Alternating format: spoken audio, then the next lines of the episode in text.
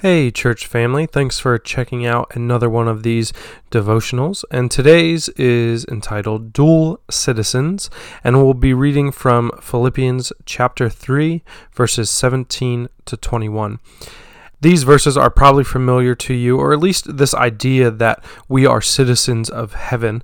That idea, I'm sure, is one that you've heard.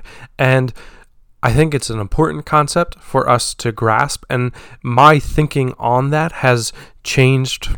I don't know exactly when it all started, but just from the time I became a Christian, grew up in the church to where I am now, my thinking on what Paul is saying here has changed, and really how I view these few verses and what Paul is saying really shape how I view what it means to be a follower of Christ. So let's read these few verses and then I'll share what I think is going on here. So starting in verse 17 of Philippians chapter 3, Paul says, Join together in following my example, brothers and sisters. And just as you have us as a model, keep your eyes on those who live as we do. For as I have often told you before, and now tell you again, even with tears, many live as enemies of the cross of Christ. Their destiny is destruction, their God is their stomach, and their glory and their glory is in their shame. Their mind is set on earthly things. But our citizenship is in heaven, and we eagerly await a Savior from there, the Lord Jesus Christ, who by the power that enables him to bring everything under his control will transform our lowly bodies so that they will be like his glorious body. So Paul is writing here to the church in Philippi, obviously, and Philippi was a Roman colony and it was founded by retired Roman soldiers.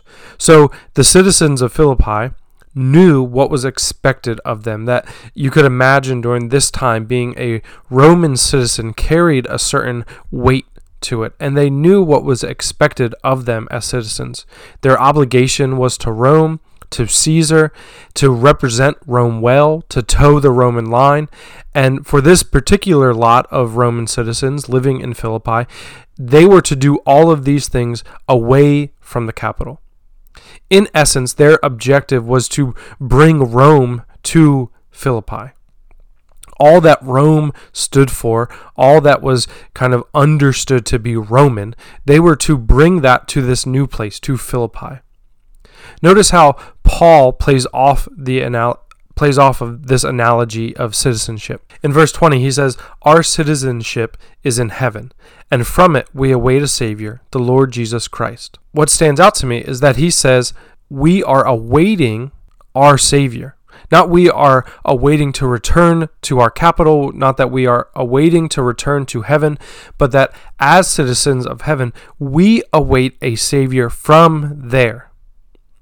So, just like the expectation for the citizens in Philippi was not that one day they would be allowed to return to Rome, but rather that their uh, obligation, their, uh, their job, their objective, their purpose was to bring a bit of the capital to where they live.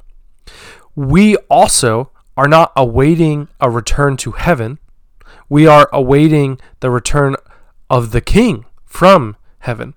And this is a, a, subtle difference, but I think it matters because so much of Christianity is made out to be about going to heaven when you die. But that is not our ultimate destination. That isn't Paul's concern as he writes this.